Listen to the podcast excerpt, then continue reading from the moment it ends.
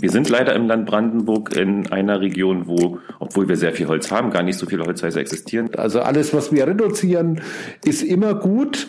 Äh, und dann ist es aber egal, auch welcher Energieträger das ist. Und ich sag mal, wenn wir damit auch Holz einsparen können, dann ist uns das äh, sehr recht, wenn das so passiert. Ähm, ich glaube, alle, die in solchen Handelsketten unterwegs sind, haben eine Verantwortung, die man nicht einfach so von sich wischen kann. Also man muss schon halt schauen, wie agieren die Akteure vor Ort. Hey, hier ist Danilo und ich bin für Flux FM auf der Suche nach Innovation und Nachhaltigkeit. Wie geht das mit unverpackten frischen Lebensmitteln im Supermarkt? Wie wird Tourismus nachhaltig? Wie kann jeder Einzelne dazu beitragen, die Luft in der Stadt zu verbessern? Und wie war das nochmal mit den Wölfen vor den Toren Berlins? Antworten, die wir gesucht und gefunden haben im Barnimer Land. Barnim for Future. Ein Stadt-Land-Podcast von Flux FM.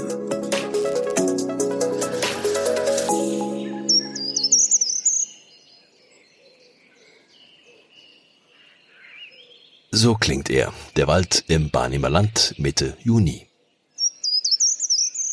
Es riecht nach Frühling, ja fast schon nach Sommer. Wer im Barnim ins Grüne will, der muss nicht lange suchen. Die Hälfte des Landkreises besteht aus Wald. Genau 46 Prozent der Barnimer Fläche ist Waldgebiet. Wald und Holz, das sind die Schätze der Region. Und Holz ist wieder im Kommen, wird überall gebraucht und es wird teuer. Der Preis für Holzbau Getrieben vom ausufernden Heimwerker-Trend während des Lockdowns ist inzwischen um 250 Prozent gestiegen. Dann war er zwar wieder etwas gefallen, nun steht aber wieder die Inflation vor der Tür. Aber ist Holz auch per se ökologisch und nachhaltig? Und wenn ja, bei welchen Produkten? Professor Dr. Alexander Pfriem arbeitet auf dem Waldcampus der Hochschule für nachhaltige Entwicklung in Eberswalde, kurz HNEE. E. Sein Hochschulgebäude sieht aus wie ein DDR-Forsthaus und liegt romantisch direkt am Waldrand. Alexander Pfriem beschäftigt sich mit Themen der Kreislaufwirtschaft in der Holz- und Möbelwirtschaft, Tropenhölzern in unterschiedlichen Anwendungen, zum Beispiel in Musikinstrumenten, aber auch im Bootsbau, mit Emissionen aus Holz und so weiter. Dort auf dem Waldcampus treffen wir ihn und haben erstmal paar grundsätzliche Fragen. Herr Prim, fangen wir mal an mit dem Thema Holz. Ähm, ich bin noch groß geworden mit äh, Papiersparen hilft dem Wald, hilft dem Holz am besten beide Seiten benutzen. Nun ist es ja gleichzeitig so, Holz ist ja doch ähm, ein recht natürlicher, guter Rohstoff, er wächst nach. Über das Thema Nachhaltigkeit kommen wir gleich zu sprechen. Es gibt verschiedene Materialien, Holz, Bleistifte, Holzspielzeug, Holz, WC, Sitze, Holzhäuser. Welche Holzprodukte machen Sinn und welche nicht? Na, alle Holzprodukte, in denen das Holz möglichst lange im Lebenszyklus sich befindet, sind grundsätzlich gut. Also zum Beispiel Holzhäuser, wo eben das Holz über viele Jahrzehnte ja genutzt wird und auch große Mengen an Holz eingesetzt werden können, sind gute äh, Produkte zumal gerade im Holzhaus eben die besonderen Vorteile von Holz, also ein leichtes Material, welches eben auch hohe Festigkeiten aufweist, eben besonders zum Tragen kommen. Also dort auf jeden Fall ein großes Plus für Holz. Ähm, andere Produkte, die vielleicht nicht ganz so lange lebensfähig sind, muss man vielleicht ein bisschen kritischer betrachten. Aber überall da, wo halt diese besonderen guten Eigenschaften von Holz als Leichtbau und hohes Festigkeitswerkstoff zum Tragen kommen, sind gute Anwendungen. Wenn Sie das Thema Holzhaus ansprechen, muss ich gleich nachfragen, wie sieht es denn eigentlich mit dem Brandschutz aus? Also Holz, Holzhäuser, ähm, sind die anfälliger, was den Brand angeht? Wir sind leider im Land Brandenburg in einer Region, wo, obwohl wir sehr viel Holz haben, gar nicht so viele Holzhäuser existieren, ganz anders als im Süden Deutschland, wo man eben auch große und gute Erfahrungen gemacht hat, wie man Holzhäuser richtig baut, sodass sie eben auch sicher sind. Und das Ganze ist tatsächlich eine Frage der Planung, der richtigen Konstruktion der Gebäude und dem richtigen Einsatz von dem Holz. Und dann ist es halt genauso sicher wie ein ja, herkömmlich hergestelltes Gebäude.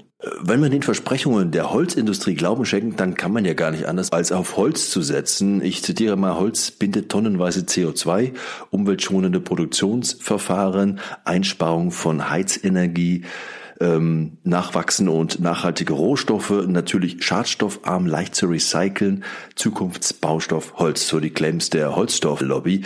Ab wann genau ist Holz nachhaltig? Na, Holz ist dann nachhaltig, wenn es einerseits eben ähm, so produziert wurde, dass eben dem Wald nicht mehr Holz entnommen wurde, als eben nachwachsen kann. Also tatsächlich eine nachhaltige Holzerzeugung, die im Wald stattgefunden hat. Die ist wirklich sehr wichtig an erster Stelle. Und dann in der zweiten, dass das Holz möglichst lange in Gebrauch bleibt, also diese CO2-Speicherfunktion auch möglichst lange wahrnehmen kann. Und das ist in einem Holzhaus in aller Regel ja wirklich sehr gut gegeben, weil wir es eben sehr lange nutzen können. Und ähm, dann ist es auch ein nachhaltiges Material, was dort verwendet wird. Wie regional ist es das eigentlich abhängig? Also gerade hier in, in Barnim, im Landkreis Barnim, die Hälfte ist ja Waldfläche. Da könnte man in der Schlussfolgern, wer Holz in Barnim nutzt, der macht eigentlich grundsätzlich nichts falsch, oder? Das wäre sehr schön, wenn es so wäre. Wir haben aber im Barnim oder im gesamten Land Brandenburg sehr viel die Kiefer angebaut ähm, und dieses Material geht eben hier nicht in den Holzbau hinein, sondern zu überwiegenden Teilen in die Holzwerkstoffindustrie. Ähm, wir haben im Land Brandenburg große Hersteller von ähm, Spanfaserplatten, ähm, die halt auch den größten Teil dieses Materials mitnehmen. Ähm, und der Holzbau selber ist hier im Barnim und im Land Brandenburg daher gar nicht so groß vertreten. Anders sieht's in Süddeutschland aus, wo wir halt eine viel, viel höhere ja, Tradition im Holzbau auch haben. Das klingt nach regionaler Fehlplanung. Oder woran liegt's? Na, das liegt vor allen Dingen oder es ruft danach, dass wir halt hier stärker hineingehen müssen in den Holzbau im Land Brandenburg, im Barnim, auch insbesondere die Kiefer attraktiver machen als Holz, welches eben genauso gut geeignet ist für den Holzbau.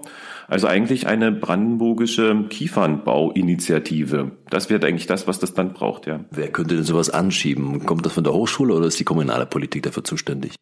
Dafür sind sowohl die Hochschulen ähm, auch die Forschungseinrichtung, die es im Land Brandenburg gibt, aber eben vor allen Dingen auch die Politik für angesprochen. Und genau das passiert im Moment auch. Also genau diese Entwicklung haben wir jetzt im Land Brandenburg, auch hier in Eberswalde, wo jetzt ähm, in Holz verstärkt gebaut wird, wo es eben neue kommunale Bauvorhaben gibt, die in Holzbauweise ausgeführt sind. Und ich denke, dass dieser Weg auch weiter vorangeschritten wird. Musikinstrumentenbau aus Holz, aber auch Bootsbau habe ich mal als zwei ihrer äh, Schwerpunkte wahrgenommen. Gerade Boote spielen ja für den Tourismus hier äh, in der Region eine gewisse Rolle. Werberliner See, Grimnitzsee, Wollitzsee, überall werden da Boote ähm, gebraucht. Die Frage ist natürlich, was von dem, was ähm, akademisch in einer Region erforscht wird, wie zum Beispiel hier an der Hochschule, dann auch über die Schwelle der Hochschulen hinaus ins, ins, ins echte Leben gelangt. Stellen Sie denn hier in der Region eine Sensibilisierung für das Thema fest, gerade beim Thema Holz für Boote? Also Tatsächlich ist das etwas, was wir gar nicht in dieser Region so ganz spezifisch voranbringen, sondern wir haben Partner, die an der Schleim äh, arbeiten, also in Schleswig-Holstein. Und ähm, Holzbootbau ist ja etwas, was eigentlich traditionell sehr, sehr lange schon existiert, aber mit einer sehr hohen handwerklichen, manufakturellen Produktion verbunden ist. Also das wird dadurch eben auch sehr teuer und dadurch ist der Holzbootsbau in seiner traditionellen Arbeitsweise oder Fertigungsweise gar nicht mehr konkurrenzfähig. Und unser Ziel ist es mit unseren Partnern, diesen Holzbau, Bootsbau wieder konkurrenzfähig zu machen, indem wir halt Fertigungsverfahren, die wir eben aus der Kunststoff- oder Aluminiumverarbeitung kennen, auf den Holzbootsbau adaptieren und damit halt effizienter fertigen können, kostengünstiger arbeiten können und damit quasi diesen heutigen Kostennachteil, den Holzbootsbau hat, kompensieren können. Das ist das Ziel, was wir haben in dem Projekt und da sind wir tatsächlich sehr weit vorangeschritten, dass wir dort jetzt ähm, zu konkurrenzfähigen Preisen ähm, attraktive Holzboote bauen können. Thema Bücher. Was sagen Sie denn Ihren Studenten? Ist das noch verantwortlich, Wissen auf toten Bäumen zu lesen oder sollte man da eigentlich komplett auf digital umsteigen?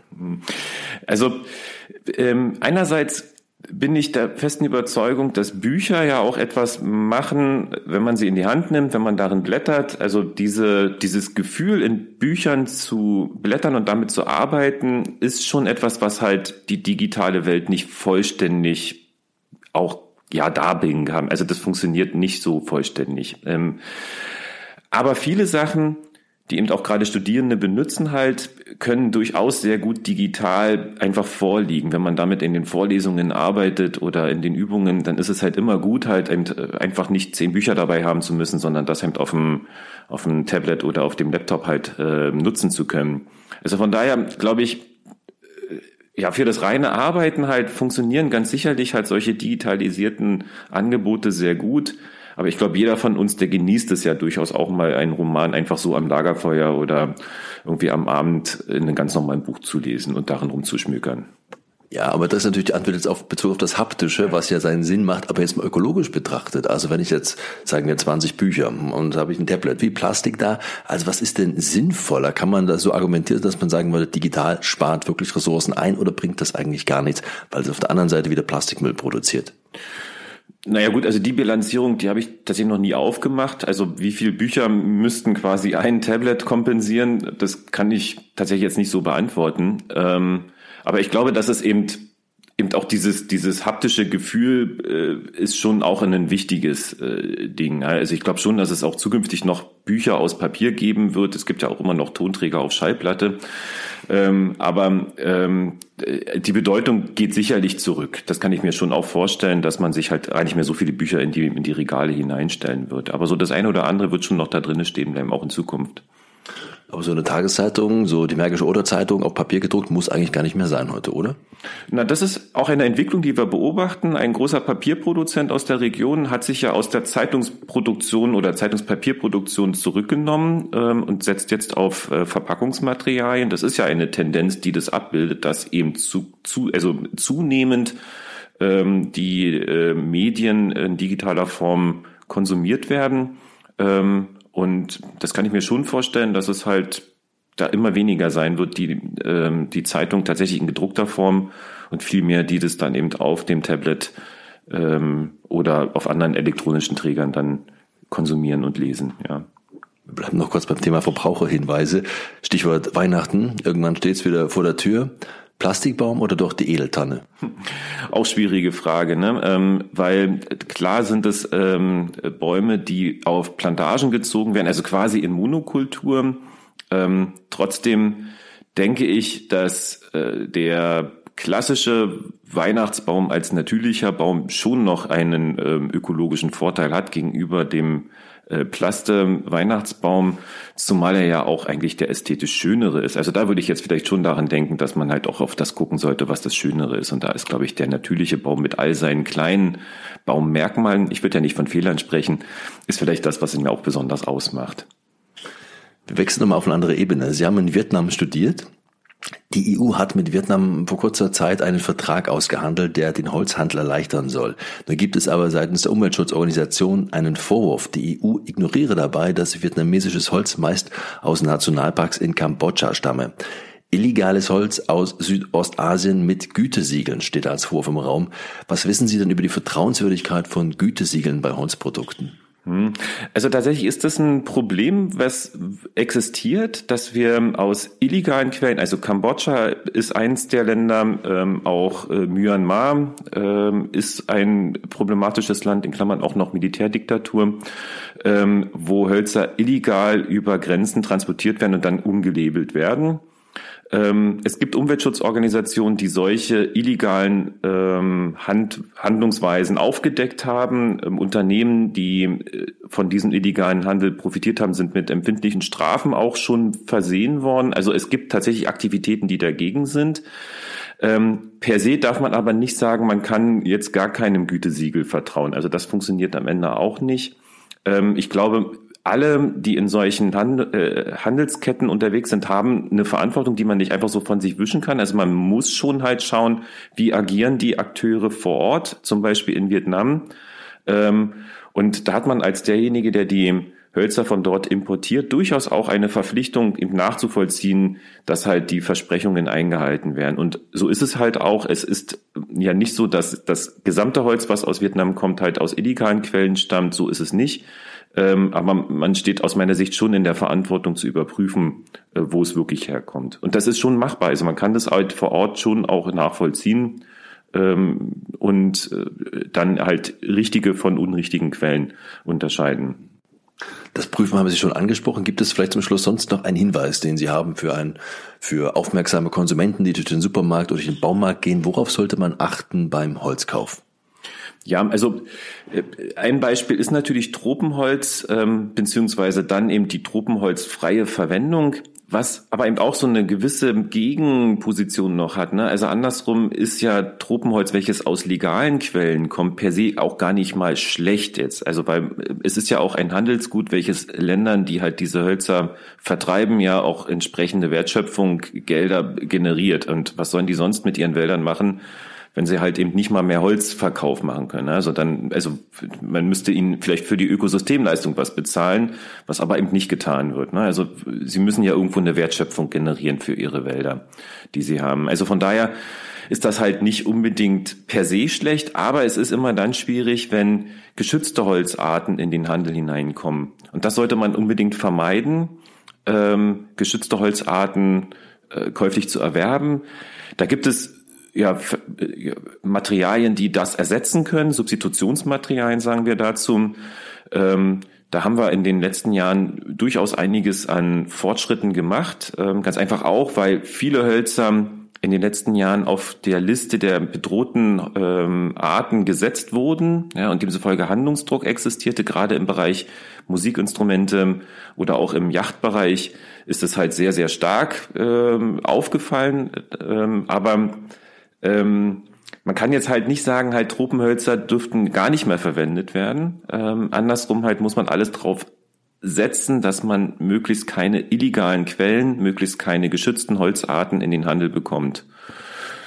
Ja, und das ist natürlich irgendwie schwierig für Verbraucher zu erkennen. Ähm, ist das jetzt, also was ist das für eine, für eine Quelle, was ist das für eine Holzart? Das ist ja etwas, was halt ein äh, normaler Verbraucher jetzt gar nicht so sehr überblicken kann. Von daher ist es halt schon sehr schwierig in dieser Welt, ähm, klar zu unterscheiden, was ist jetzt halt ein, ein, ein gutes Material, ist das halt ein, ein gutes Produkt oder nicht. Und da helfen durchaus diese Gütesiegel zumindest ja, einen, einen Anhaltspunkt darüber zu bekommen, halt, was sind vertrauenswürdige Quellen oder was ist nicht. Und dann sind Gütesiegel schon auch ein Hilfsmittel, was halt bei der Kaufentscheidung helfen kann.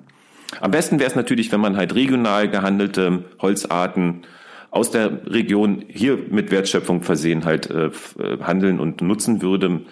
Ähm, aber so funktioniert die Welt am Ende ja aber auch nicht. Fakten, Fakten, Fakten und äh, Fakten. Das Brandenburger Waldkreuzchen mahnt völlig zu Recht, da ist noch was. Es herrscht wieder Waldbrandgefahr. Die Sommer werden immer heißer und die Region, wie das gesamte Land Brandenburg, zählen zu den am meisten gefährdeten Waldbrandregionen in Deutschland. Gut ein Drittel aller Waldbrände des Landes flammen hier auf. Und 90 Prozent von Menschen gemacht, wie so oft, durch Unachtsamkeit.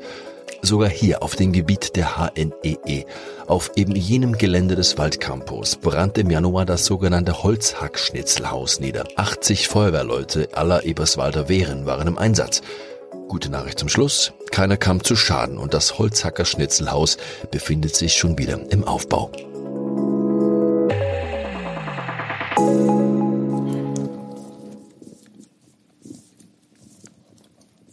Was hier lodert, ist mal kein Waldbrand, aber es gibt sie halt, die menschliche Lust am Zündeln.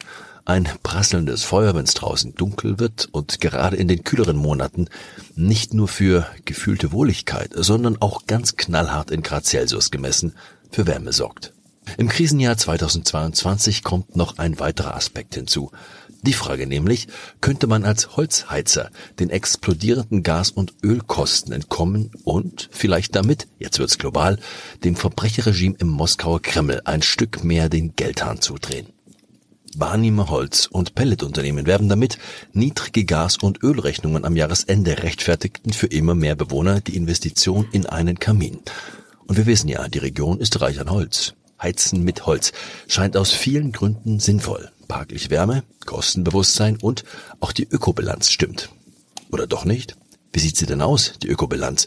Wir fragen einen, der sich in der Region damit auskennt. Professor Dr. Ulrich Schwarz, gelernter Zimmermann, hält heute die Professur für Gestaltung, Konstruktion und Herstellung von Produkten aus Holz an der HNEE, e, Fachbereich Holzingenieurswesen.